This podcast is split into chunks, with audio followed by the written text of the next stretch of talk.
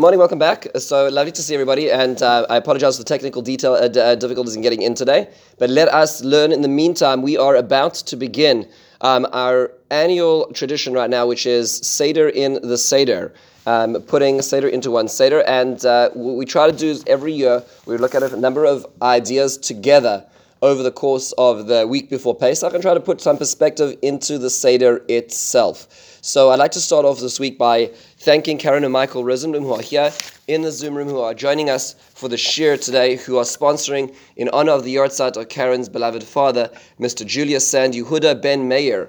Olav Hashalom, I believe it is the second yahrzeit now that we are approaching. Um, it should be a, a really. An, I'm sorry again? The the fourth, I can't even believe it. The fourth yahrzeit, which which is which is going to be, um, which is today by Bayom. It should be an aliyas neshama for him, and he Hashem.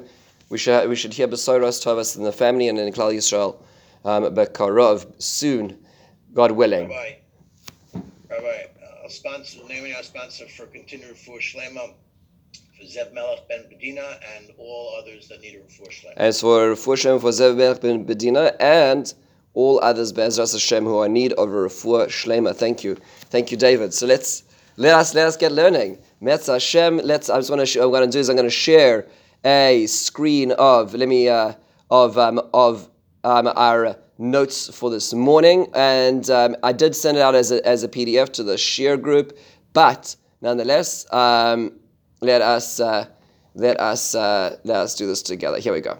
Okay. Um, here we go. Okay. Um, so I'm going to share our notes and let us learn. So here we have it, folks. Here we have it. Seder in your Seder 57 as 5780. So we're going to look at a few ideas today and we're going to look at a few different Haggadahs which uh, reflect this. So Haggadah number one is actually going to be tonight, today is Redemption Then and Now. This is the Haggadah of Rabbi Benjamin Blech, um, who should live and be well, um, who was just in our shul earlier this year. He said a, a very beautiful insight. And he talks about, you know, in the Haggadah, we're very into numbers. And in fact, so much so, we, at the end of the Haggadah, we get to sing this very special song where we, who knows one, who knows two, who knows three. We go all the way up to the number 13. But the, it, it is a little bit sad because it ends prematurely. What about the number 15? Who knows the number 15? 15 is an important number when it comes to the Haggadah for a number of reasons. One of the reasons is, is because 15 is a very important number in the Haggadah. It is the 15 steps, in fact, of, of uh, Kadesh Urchatz. It is the 15 steps of the Seder itself. In a certain sense, it's the framework of the entire Seder um, as a whole, which allows us to uh, which allow which allows us the, the framework of reference. It's interesting that in the let in the in the Hebrew numbering system, when you look at the number 15, it doesn't follow the regular the regular permutation. In the sense that, usually speaking, when you have a number in Hebrew and the notation, let's say when we get into the teens, so when you get to um, 11, it's Yud Aleph, that's 10 and 1. Then when it gets to 12, it's Yud Beis, that's 1 and 2. Then Yud Gimel, Yud Daled, and then when you get to number 15, you would expect at that point in time for it to be Yud and then Hey, and it's not. It's Tes Vav, which is 9 and 6. Now, yes, 9 and 6 do certainly add up to 15, but we somehow move away from using the Tes Vav as the number 15. Why is that? One of the reasons that is, is because in fact the number 15 itself is the name of Hashem. The name of Hashem is Yud and Hey. That's one aspect of the name of HaKadosh Baruch Hu. It's in the beginning of the Shem Havaya, and it's his name in and of its own right. Giva Hashem Tzur Oilamim, that Hashem created the world with those two letters, the Yud and the Hey. It represents, so to speak, the two dimensions, the spiritual dimension and the physical dimension. And what is fascinating about this is, in a certain sense, the Seder is the framework of seeing HaKadosh Baruch Hu himself. It also happens to be that the date of the Seder itself is the night of the 15th. So we're really seeing the convergence of these ideas. When you move up your towards the, the Ezras Yisrael, when you move towards the, the, the area in the base of Migdash, where you get close to the Kedusha, as you enter that level, you, you walk up 15 stairs again, the Shir HaMa'alois, the 15 Shir HaMa'alos as we move closer to HaKadosh Baruch Hu. Why is that? Why is that so pertinent? Why is that so relevant? So the truth is, is that uh, there is this name of Hakadosh Baruch Hu has a certain place in the Torah where it's used. The the place where we find it is to be found at the end of Parshas Beshalach, where there is an episode of the war of Amalek. At the end of this whole war, Yeshua fights the nation of Amalek. Moshe Rabbeinu is up on the mountain, and everybody's fighting on all fronts. So we are told the following: Vayamer ki yad al uh, milchama la Hashem Amalek midar dar. That Hakadosh Baruch Hu has this entire war with Amalek intergenerationally, because it's almost like their hand is upon the throne of Hakadosh Baruch Hu, so to speak. What does that mean exactly? Rashi tells us there's, there's a little bit of a idiosyncrasy when it comes to reading the pasuk. The pasuk says, "Yadai Hakadosh Baruch Hu hurma leshaveya the the bekisoi." So Hakadosh Baruch Hu's hand, so to speak, is is lifted to make an oath on his throne. That he has an eternal, an eternal hate, so to speak, an eternal dislike for Amalek um, for all time. Umau case nemar. Now, generally speaking, the word for throne in Hebrew is kisei. The word for a chair is a kisei. Why is it that in this pasuk it's framed as the word case, not kisei? And the name of Hashem is split down the middle. So it's not Yud Hey and then a Vav and then a Hey, but rather it's Yud and then Hey. HaKadosh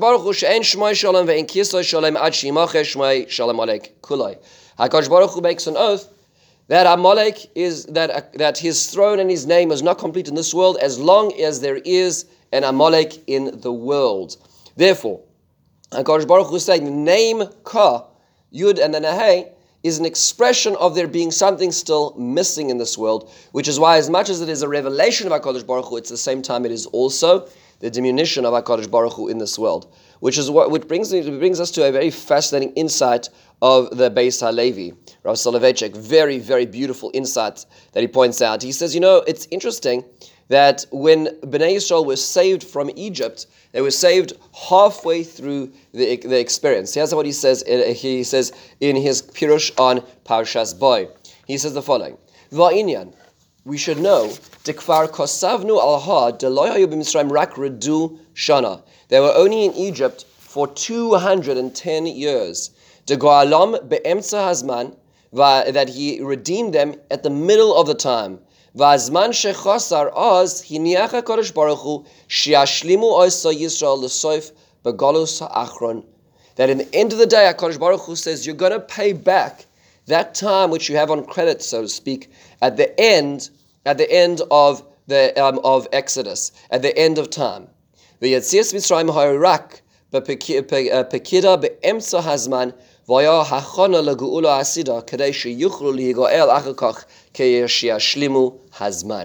What's going to happen is, is at the end of time, at the end of time, you're going to now be able to, uh, to find the full redemption. Which means that the redemption of Egypt was early. Yes, early. Yes, it was a good thing. But, but at the same time, we still owe back the balance of the 190 years, so to speak, whether it be numerically or whether it be in terms of quantitatively or qualitatively, we need to pay back that zgalus. He says, and if you look around, a number of the Sifrei Hadrush talk about this. And therefore, he says, שהיה בבריס בין הבשרים, שיגאלם בסוף הזמן, כמו שאמר הקדוש ברוך הוא, ואחרי כן יצא ברכוש גדול, לא נסכם עדיין. That means to say that the end of the, the bris ben the covenant between the parts, between the Almighty and Abraham, has not yet been fulfilled. We've not yet got the Rechush Gadol fully. Why? It will only be finished when we finish that time.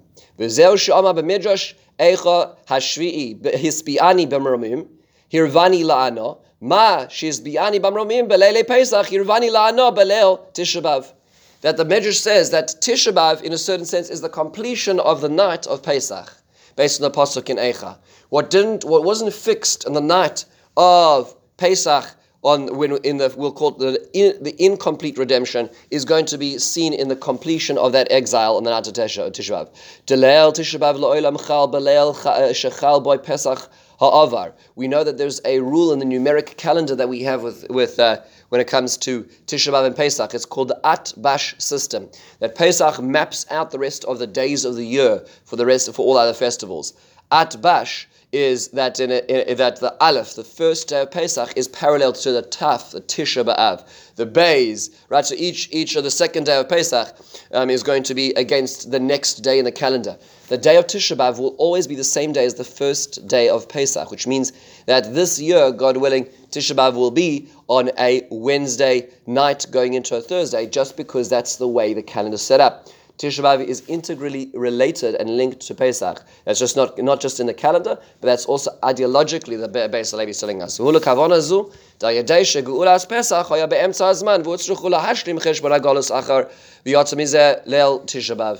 in a certain sense, the first half of the night is Pesach, the second half of the night is Tisha B'Av, and those two come together, which I think is what Rabbi Blech was saying is that the, the Seder is Tesvav. It is on the 15th of the month. It is the 15 steps because it relates to the name of HaKadosh Baruch Hu, which is right now somewhat incomplete. The name of HaKadosh Baruch Hu is not fully there. We don't have full access to it. Why? For a very simple reason is because we are still in the throes of there being evil in the world. We're still in the throes of there being negativity. We're still suffering many, many um, slings and barbs of Golis, and therefore we still remember that this our Golis is still incomplete, and hopefully we are going to reach the completion and see the day which is fully, fully day. We get to the end of those years of Golis and see the Rechush Gadol and return to Eretz Israel like the promise of Avraham Avinu.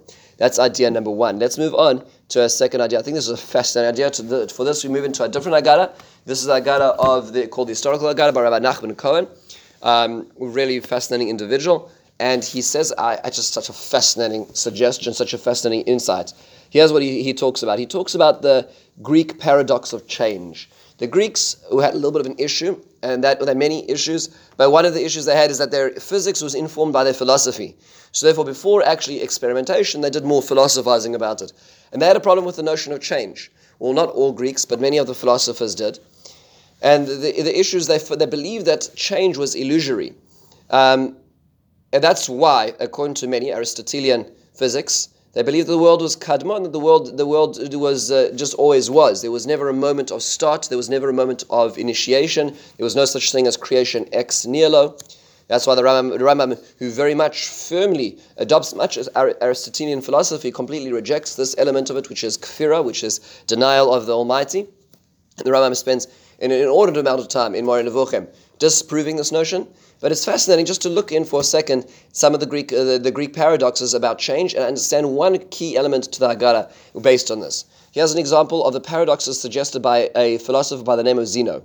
Here's, here's the paradox of distance. Just fascinating thinking about this. He says the following It is logically impossible to, for an object or a person to traverse from point A um, to point B um, um, in a finite amount of time because there are an infinite, an infinite amount, number of dimensions mathematical points between A and B, and an infinite number of points cannot be traversed in a finite amount of time.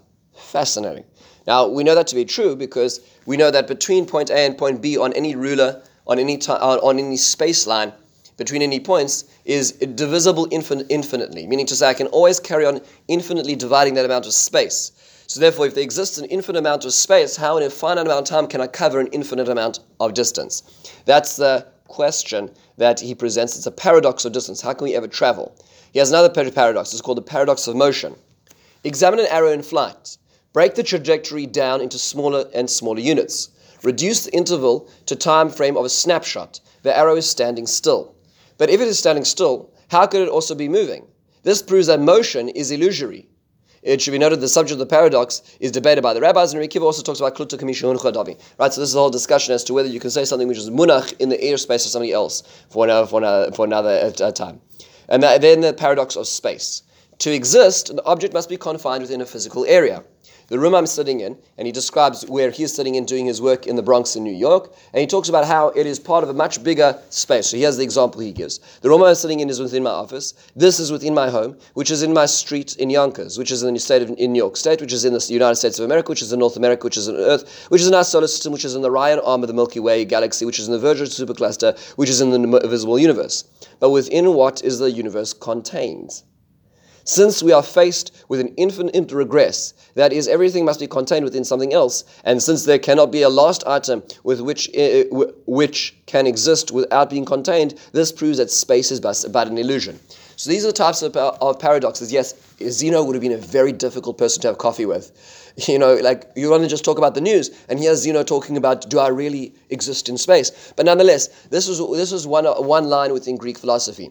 So the argument that Rabbi Cohen makes, I think, is a very beautiful in, um, insight into the Haggadah. He says the rabbinic response. What's the what's the response of the Haggadah to this? The Haggadah is, is, is not just talking about history. The Haggadah is talking about our theology. This is the rabbi's response to this paradox. Zeno, their response consists of calling Hashem Hamakom, the place. By this is meant that the world is encapsulated within God and not that God is encapsulated within the world. It was God who created space. Only physical entities require space and for existence. God, the creator of time, uh, space and time, does not. The response was important. The fallacy of the Greeks was everything had a physical component. The pre-Socratics did not accept the notion of total spiritual being. The use of hamakom serves to emphasize that God, emphasized that God uh, that the Greek scope of the universe is incomplete and insufficient.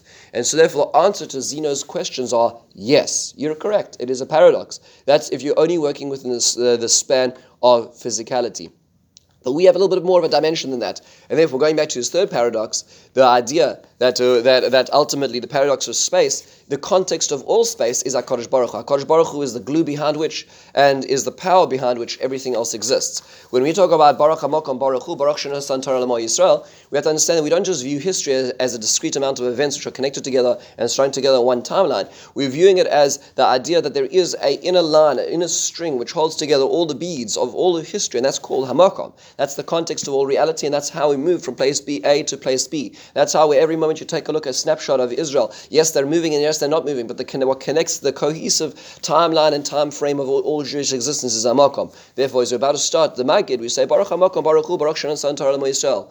And therefore, that's that's the notion of this. I would like to take it one step further because I think this is not just the idea that the Hamakom is used over here. and Not only is this the, the, the time that Hamakom is used in our lives, is the times of great joy and great sorrow where we know Hamakom arrives. Also, the time when a person comes the sick, we use the name of Hamakom as well. It's not just at those moments we recognize as a spiritual entity in this world, but it's uh, but it's also the framework of the entire God. Now, let me explain why.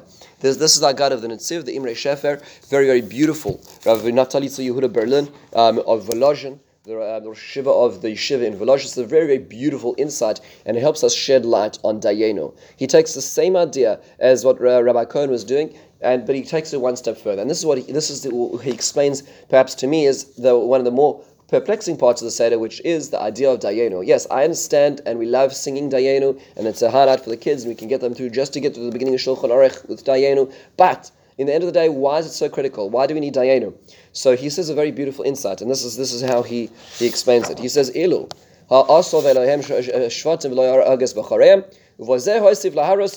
This is in source 5.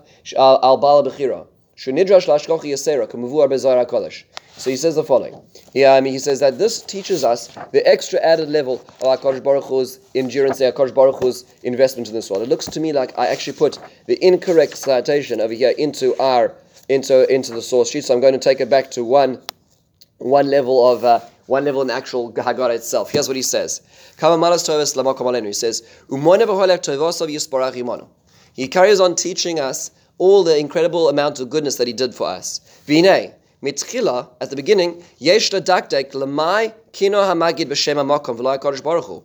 Why is it that in our Seder we use the word amakom? Did you notice the beginning of Dayenu it says Kama malos tovos lamakom olenu? Again, the name hamakom appears. Why is that the name that's chosen for HaKadosh Baruch Hu when enumerating all the good things that he did? Who cares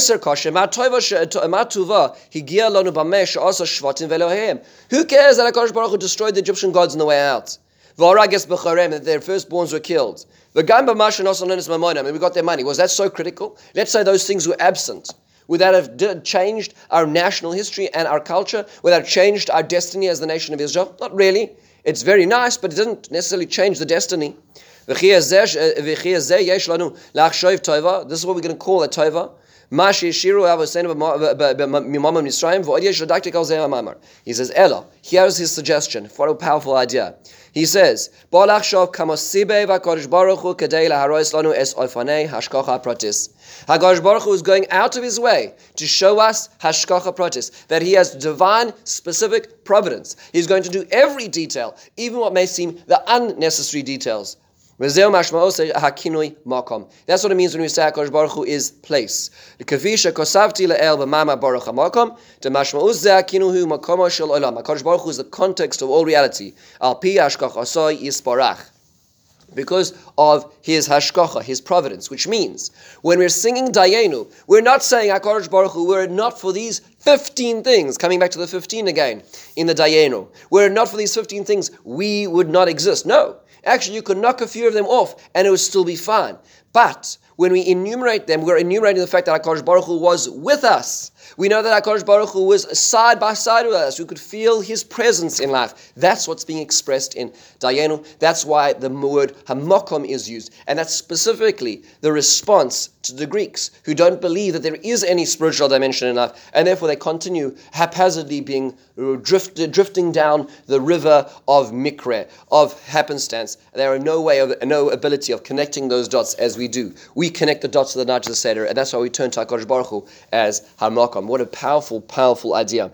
Let's move on to, to the idea of Hashem and the Malach, Hashem and the angel. I thought of, I saw a very fascinating idea that HaKadosh Baruch Hu uh, describes, or the, the Haggadah describes, that HaKadosh Baruch Hu came to save us in the night of Pesach. It says, Ani v'loy malach. Hashem says, I was the one who saved you in Mitzrayim, and not a malach. Why not? Why was why is this such a critical issue to, to relate to on the night of the Seder? So the Shem MiShmuel, Rav Bornstein, Rav Shmuel Bornstein explains a very beautiful insight. He says, Lo yadei malach, anihu v'lo yacher, upirush ma'aral. Um, he says, El acher um, shuhu sam. He refers to the who's the acher. What's the other entity that HaKadosh Baruch Hu is precluding from being here? Is Samael. Samael is another word for the Satan. Ukvar dikdaknu. But tam ani malach. He quotes the Arizal, who says, "What does it mean ani malach?" Sha'afilu malach haya niskashem beridatoy b'mitzrayim. Egypt was so physical that any angel would have to transform into the outer experience of physicality to enter into Mitzrayim. That's how deep and, and depra- depraved it was. Adkan. So, so to speak, Akash Baruch Hu needed to enter without any barriers because it had to be pure spirituality which entered because even an angel would not be able to enter. Lama sitra achra shel acher. V'nire dihinei maka al yedei ha-sitra achra hu kumoy eres ha-mechalchel v'yareid. He says, look, whenever you have, let's say Akash Baruch Hu allowed the facilitation of this last makkah to be al yedei the sitra achra, this the other side, the dark side, then whenever you have that, there's, so to speak, it's like a poison which which uh, which enters the entire body. Kain haya makesh yedei sitra achronis eh, nikbetzu bo koichos achitzonim hamemisim v'nei yodua devlad trefa benis eh, abra ulavasof nitrofa asur dihi v'vlada nitrofa. Says there's a halacha that let's say I have a animal which is a trefa. That means to say that it is mortally ill. It has one of the uh, of a number of different signs which indicates that it is that it is on the process in the process of death. So in such a case, if that animal gives birth to a, to a vlad, to a, a calf, if it calves, that calf is considered a trefa as well. In other words, we consider there to be a, if you have a illness, we consider it to be hereditary. And even the child is re, uh, re, reflecting that, that, that disease. V'alkein ba'asher Yisrael, yu oz ku'ubar b'mei imoy, imoy so oz, chala amako am mako meziko behecherech li Yisrael. Israel was so dependent on Egypt. Israel was like that fetus in the mother's tummy, in the, in the mother's womb. That should HaKadosh Baruch Hu allow forces of evil to actually hurt Israel or hurt Egypt, Egypt is the mother, is the carrier. Even Israel would have been impacted so much so, and like, and therefore, HaKadosh Baruch Hu himself needed to do the surgery so carefully that only the Egyptians would be hurt and not Israel at this critical moment in time. Just to think about that from a, perspective, you know, it sounds far out, but it's not so far out. Sometimes we should ask ourselves, and we should ask all Jews throughout Jewish history, you know, who are you? How American are you, and how Jewish are you? How French are you? How Jewish are you? How English are you? How Jewish are you? How Spanish are you? How Jewish are you? We have to ask these questions. And a lot of times, I think that if we're really intellectually honest, sometimes it's a very difficult question to answer. Um, you know, like sometimes, sometimes you, you uh, people have this uh, experience where you know, when let's say when Russian Jewry finally came through, and people sort of looked at them a little bit differently. Even though yes, we fought and we fought to break down the Iron Curtain and bring them and, and bring them across, and yes, but they're kind of they're like a little different, right? They're not us. Why? Because us is informed by the mother culture that we're in. We're Americans, we're Canadians, we're sophisticated, we're Westerners. They, they, they, they quite, haven't quite got up to that point in time, and it took a little while. So, but that, that, that, that, that dichotomy is, is a function of the fact that one's culture, one's mother culture, is more informative to one about who one is than necessarily we'll call it the common framework, which is Judaism itself. That's something which is worthwhile thinking about. In World War II, at the end of World War II, there were packets which were given to American soldiers to describe dealing with the French. Because although they're our allies, they, they, they, they, they, they operate differently. One of the items in that pamphlet at the end of World War II was they shower less than us. So therefore, don't be uh, uh, uh, don't be offended by their smell. That was one of the things the American army was distributing at the end of World War II. Culture is a very important factor when it comes to our operation. And what the what the Haggadah is saying is that Kodesh Baruch Hu realized that he realized that uh, the nation of Israel was so embedded in Egypt that their culture was so much Egyptian at this point in time that suffering and impact on the Egyptian culture would automatically trickle down into their own entity and their emotional makeup. HaKadosh Baruch Hu therefore had to do it so surgically carefully that only the who were impacted in Israel could actually come out unaffected. That's a very powerful insight that the Shem MiShmuel is saying, Kabbalistically and also emotionally. Let's move a little further. And this is a very interesting insight. We're now going to move into the Haggadah called the Royal Table. This is Rabbi Norman Lamm, should live and be well's um, Haggadah. He says a very fascinating insight. And this is about Haseba. When we get a little bit later into the Seder and we start doing the mitzvahs halayla, we know that there's a number of mitzvahs which require leaning. Why do we lean? It's interesting that the place, the, the place that we look for for the leaning is the Gemara itself. The Gemara talks about why we do the leaning. And he says a very beautiful insight. He says, look, we lean on the left side when we drink the four cups and eat the matzah according to the Talmud because the hygienic, uh, hygienic reason, not to choke on our food. But beyond that, the scholars suggest other dimensions. The leaning is a symbol of aristocracy and freedom. But this is puzzling. Now, this is we always we read the Gemara, we see that Gemara in Pesachim, we understand and we talk about freedom and the, the expression of of of, uh, of leadership of of um, being kingly. At the same time, he says, but this is puzzling. Why adopt our Jewish religious purposes a, a, a, a form of posture that was unique to Romans of 2,000 years ago. Think about this. When the, the Gemara was talking about this, the Gemara is reflecting when you look at those pictures and those inscriptions of the Romans and they're lying on their couches in a circle. That was a practice of the, of the Jews at the time. Why? As a function of what the Roman norms were. Why do we adopt those norms as being the norms of, uh, of expressions of, of, of kingliness, of, of aristocracy? The answer, I suggest, lies in an irony. Why is our Seder lacking and incomplete today? Why do we not observe the Passover sacrifice, which was the center of the Seder in the days of independence? Why are we today in exile? Is, it is because of the Romans 2,000 years ago destroyed our temple. But we shall not allow the destruction to rob us of the authenticity and undo us as a people. And so today, we practice the very Roman symbol of freedom, the inclining on the left side. We adopt the Roman posture of leisure and thereby celebrate Zecher Lemigdash, remembering everything that occurred in the temple while they, the Romans who um, ravaged the temple, are no longer in existence. Something so, so simple to notice. That Gemara is talking about a Roman norm, but we adopt that Roman norm specifically to show that the Romans right now, think about Hashem Yishmor, Italy right now. That's that's that, that, that that's all that's left of, of Rome, and unfortunately, at this point in time, we uh, uh, uh, even even more than ever before. Where where is the nation of Israel? They're still leaning on their lefts. And still, like Chazal, the time of the Romans are still adopting that expression of leisure from the time of Galus to, to, as an expression of the idea of aristocracy and of freedom, says Rabbi Norman Lamm. Very powerful idea. As we as we lean at the Leil Seder, we have a lot to be thankful for in terms of our own freedom, in terms of the freedom from the goddess, which we hope that will end soon. And finally, one last point, and we'll cl- try to close with this this um, today as we move towards our Seder, and that is, to me, one of the most fascinating ideas, uh, and that is the idea of the Beis Halevi once again. This re- relates to a particular episode in the Seder, one of my favorite parts of the Seder altogether, and that is the story about Rabbi Eliezer, Rabbi Yeshua, Rabbi Elazar ben Azariah, and Rabbi Akiva, and Rabbi Tarfon Shem Mesubim b'Bnei Brak. Today it's not so easy to be Mesubim b'Bnei Brak, unfortunately. Bnei is under, a, uh, under quarantine. But in, uh, going back into this Leil Seder, the one night of the Seder that the Haggadah references of, so to speak, doing what it's telling us to do is this particular Seder, this Leil HaSeder. Until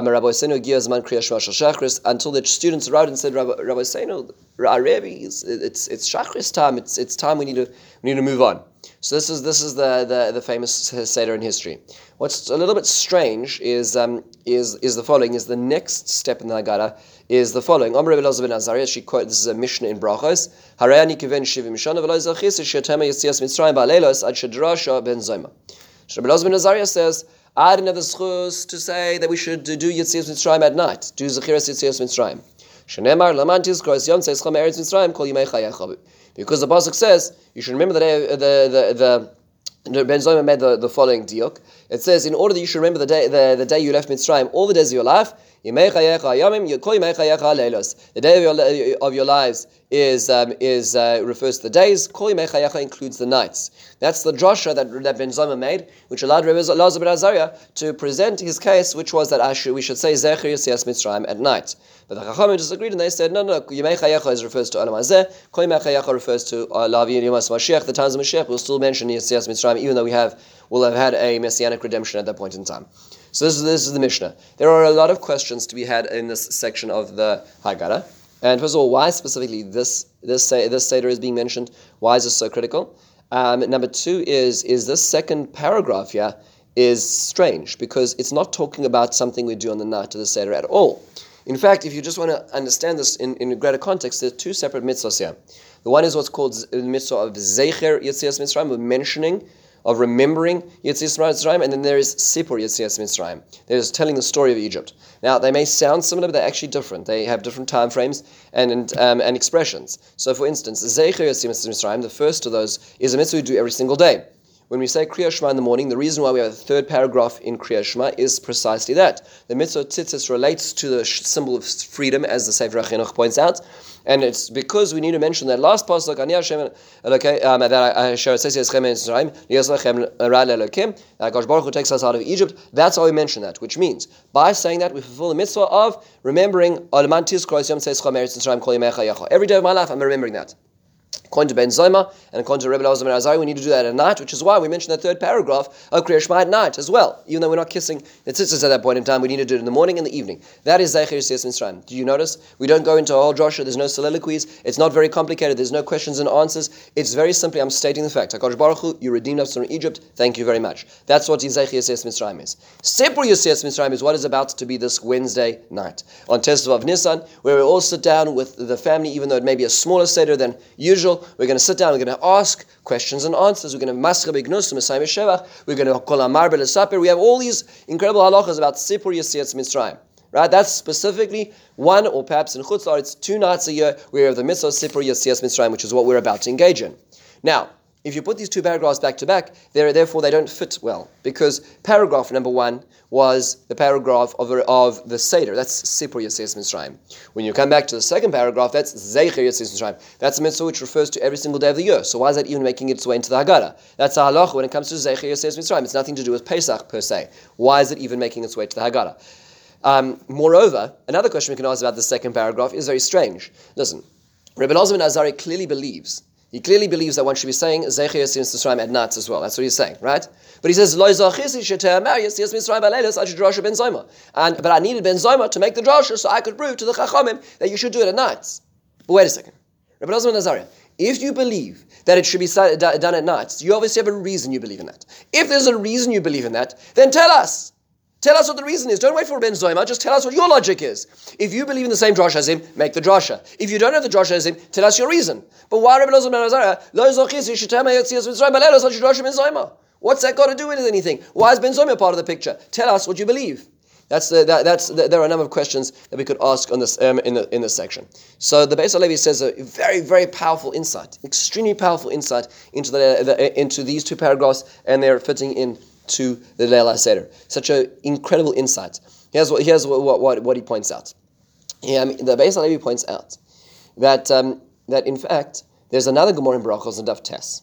The Gemara on Daf Tes has a machlokas uh, about when, in fact, the Pesach is eaten um, is, eaten when the when the, the magid can be done. Here we go. Let's take a look at source nine. The bracha, the Gemara says like this: Titania. You're supposed to eat the meat of the Pesach on this night. Now, bear in mind the names. Rebbe Oimer Nemar Kan Lahalon Beres uh, Hazeh. It says that you should eat the meat on this night, and it says that I went through Egypt on this night. Malahalon Archatzais is surely when Akash Baruch went through Egypt was until until midnight. Afghan Archatzais, so therefore the eating the meat can only be until midnight. Le Akiva, Akiva also sounds familiar. Also in that Seder says, It was until the time of the rash. When was the? That's that, that is when they could eat it. Imken. Ma Talmud loima balayla yochel yehei nechal kakochim kayom bayom Talmud loima balayla balayla ayonecha v'lo bayom. So Rabbi Akiva says, no, no, no. Really, it is. It's the whole night until the, the time of chipazon. The Gemara clarifies this point. It says, "V'hani uh, tanai kahani tanai." There's this this machlokes is parallel to another machlokes, as it says, Tanya. Um, uh, uh, uh, he says, "Tizbach es a Pesach bo erev, kavoy Hashemesh moed says cham Mitzrayim, Rebbe Lozo omer be'erev ato zoyvech, u kavoy Hashemesh ato oichel, u moed says cham Mitzrayim ato tisorev. Rabbi Yeshua omer be'erev ato zoyvech, kavoy Hashemesh ato oichel, v'ad mosa ato oichel, v'holech ad moed says cham Mitzrayim. Let's, let's skip this for just a moment. Omer Rabbi Abba, Hakol Moedim Kishenigol Yisrael Mitzrayim Lo Nigolo Elba Erev. Everybody agrees that the Gula happened in the evening, in the night. Shenema Vaitziacha eh, Eh, Hashem Mitzrayim Laila. Hashem took you out at night. But they actually only exited Egypt when they left in the day. Barabah. Eh, That's when Israel left in the day. What's the argument? On the time of the Rash. Rabbi Elazar ben Azariah Savar, my chipazon chipazon to Mitzrayim. Rabbi Elazar, Rabbi Kiva Savar, my chipazon chipazon to Yisrael. Here's, here's, let's, let's get what they agree with, let's agree, eh, get what they disagree with. They all agree, physically speaking, that the, the Egyptians were ready to reject the nation of Israel in the middle of the night. Pharaoh was in his pajamas in the middle of the night, running to find Moshe Rabbeinu to tell him to leave. We know that. That was the chipazon of Mitzrayim. That was the behala, the confusion, the chaos, the crisis of Egypt. That occurred in the middle of the night. We also all agree that physically speaking, Israel did not leave in that night. They only left the next morning, not like bandits in the middle of the night. They left as regally as possible the next morning with the permission slip of Egypt, fully in daylight time for everybody to see. That we agree. The question is like this Is, is the Korban Pesach eaten to the point of the chipazon of Mitzrayim or the point of the chipazon of Yisrael? Meaning, is the Pesach eaten at Chatzais or is the Pesach eaten until daybreak? That's the machloikas or Elazar ben Azariah. Rabbi Elazar ben Azariah and Rabbi Akiva. Rabbi Elazar ben Azariah says it's only until chatzos, and Rabbi Akiva says until daybreak, until morning. Fascinating. So now let's just uh, appreciate this for, uh, for, for a moment. This is a major machloikas, and you know the reason why it's always noted that we should try to finish the, the at least the main part of the seder before chatzos is in deference to the opinion of Rabbi Elazar ben Azariah. That's why it is. That's uh, that's where it comes from. This Gemara based on the, the, this practice. Now let's let's let's appreciate this for a second. We know that the mitzvah of Magid of telling of, uh, Sipur Yasiat's Mitzrayim is in fact related to Bashar the time that we have the actual elements we're talking about in front of us. Which means not only is there a machlokes in how long one can eat the meat of the Korban Pesach, there's also a machlokes as to when Magid consequently will follow and how long that will go until. Does it go until Chatzos, like we like we see, or does it go until daybreak? Now, let's let's come back and uh, and uh, and reassess the seder that we're talking about um, in in that historical seder for a moment. Who is the leader of this seder? There are five rabbanim in Bnei Brak. Who is the leader of the Seder? Well, we know from the Gemara actually that we can work out very clearly who the leader is, not by who's first and not by who's last. It's not climatic or anticlimactic, but rather by the way they seat themselves. And in fact, we know that the Gemara tells us that always, like the Sanhedrin itself, would always be sat, sat, in, so to speak, a semicircle, with the most important individual being in the center. We know this because when they were to ask questions of the Sanhedrin, they, what they would do is they would start poschim in atzad. They would ask from the side, which means they would ask the most junior of the Sanhedrin first because they would be scared to answer in front of the most senior who would be in the center.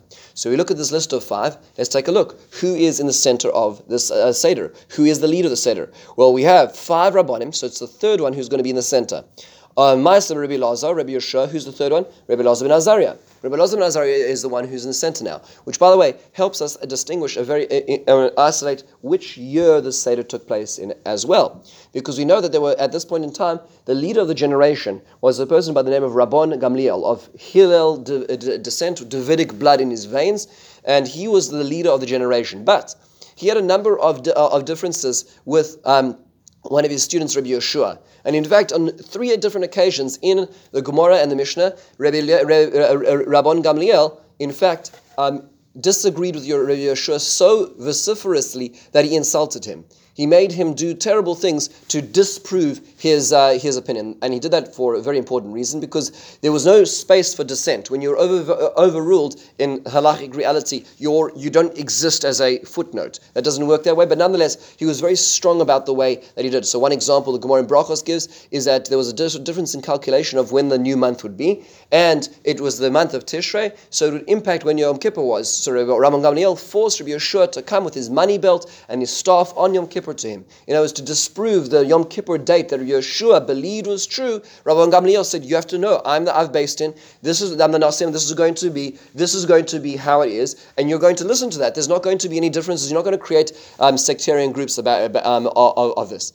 There, at, a, at a certain point, the rabbis felt that Rabban Gamliel's treatment of Yeshua was too harsh, and in fact, they deposed of him, they, they, they, they deseated um, Rabban Gamliel as the, as the leader of the generation.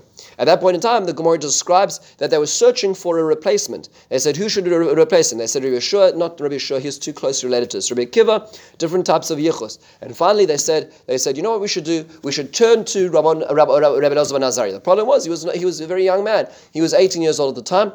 He went to consult with his wife. He first, uh, very important rule in general, and um, and, uh, and and finally he accepted it. Um, he accepted the nasios. He accepted this uh, this position of the leadership, and that's when he says, "I'm like seventy years old because he was given that nasios at such an early age, at such a at such a young age."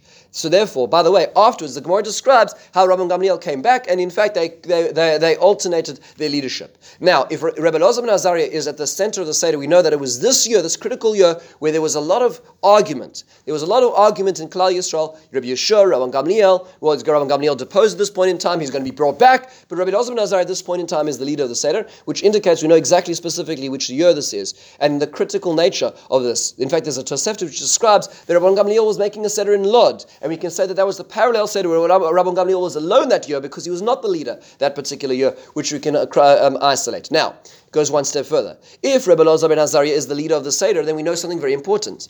And that is, is what is his opinion as to when the Pesach can be eaten and hence when we can do Sipur Yetzias Mitzrayim until? Well, we know he believes that the main point of Yetzias Mitzrayim was the Chipazon de Mitzrayim, was when, is, when the Egyptians were in chaos in the middle of the night. Which means that Rebbe Elazar ben Azariah believed that the Seder should only really go until Chatzos. He's the leader of the Seder. It's his first year as the Nasi. It's his first year as being the leader. So what should he say? He should put his foot down and say, everybody, that's it. We're reaching, it looks like it's 12.54 a.m. It's time to end the Seder, folks. But that's not what happens. Why? And the answer is, is because they were in Bnei Brak. Bnei Brak, as the Gemara in Sanhedrin tells us, was the place of Rebbe Akiva. Rebbe Akiva may not be the leader of the generation. He may not, may not be the Nasi, as Rebbe Elazar ben Azariah was, but nonetheless, Rebbe Elazar ben Azariah in this critical year, where Machlokes was so rife, where there was so much discord, there was so much disparity in the nation of Israel.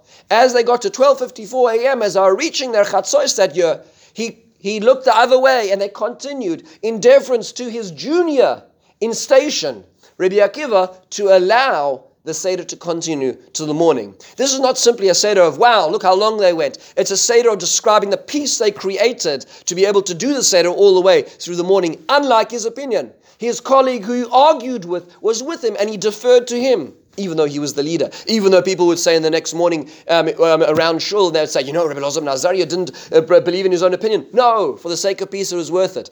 That's why in the next paragraph says Abbas Alevi. When it says Omer Rebbe Elazar ben Azariah, the same Rebbe Elazar baleilos. I couldn't explain to my colleagues to say Zeicher yetzias mitzrayim, the mitzvah we do all year round, to do it at nights. Why couldn't he convince them? Because he believed, unlike Rabbi Akiva, that the main geula geula, the main redemption was when the chaos of Egypt, not in the exodus of, of Israel the next morning. Therefore, to him it was obvious that the primary time to say Zecher Yitzis Mitzrayim would be at night. But he couldn't convince his friends because they didn't see eye to eye. They believed the primary time was the exodus when Egypt, when the, the nation of Israel left in the morning. Therefore, we needed the drasha ben zoma. He needed the drasha ben zoma to augment his position, which was his perspective of when Yetzias Mitzrayim really took place, what the critical moment of Yetzias Mitzrayim took place, which is why this second paragraph, this mission in brachos, is included, even though it isn't necessarily germane to the subject of uh, the idea of Sipur Yetzias Mitzrayim itself fascinating inside of the Beis Halevi. There is more to say on this, but nonetheless, um, owing to time, we're going to stop at this point over here. I want to thank everybody for taking the time. If I don't get to see um, see, see the Chevra beforehand, I want to take an opportunity to wish everybody a Chag, Kasher, a good, healthy Pesach, and Hashem, a refuah shlema to all those who are ill, and protection for many, many more who should not become ill. Be'ezras Hashem Yisbarach.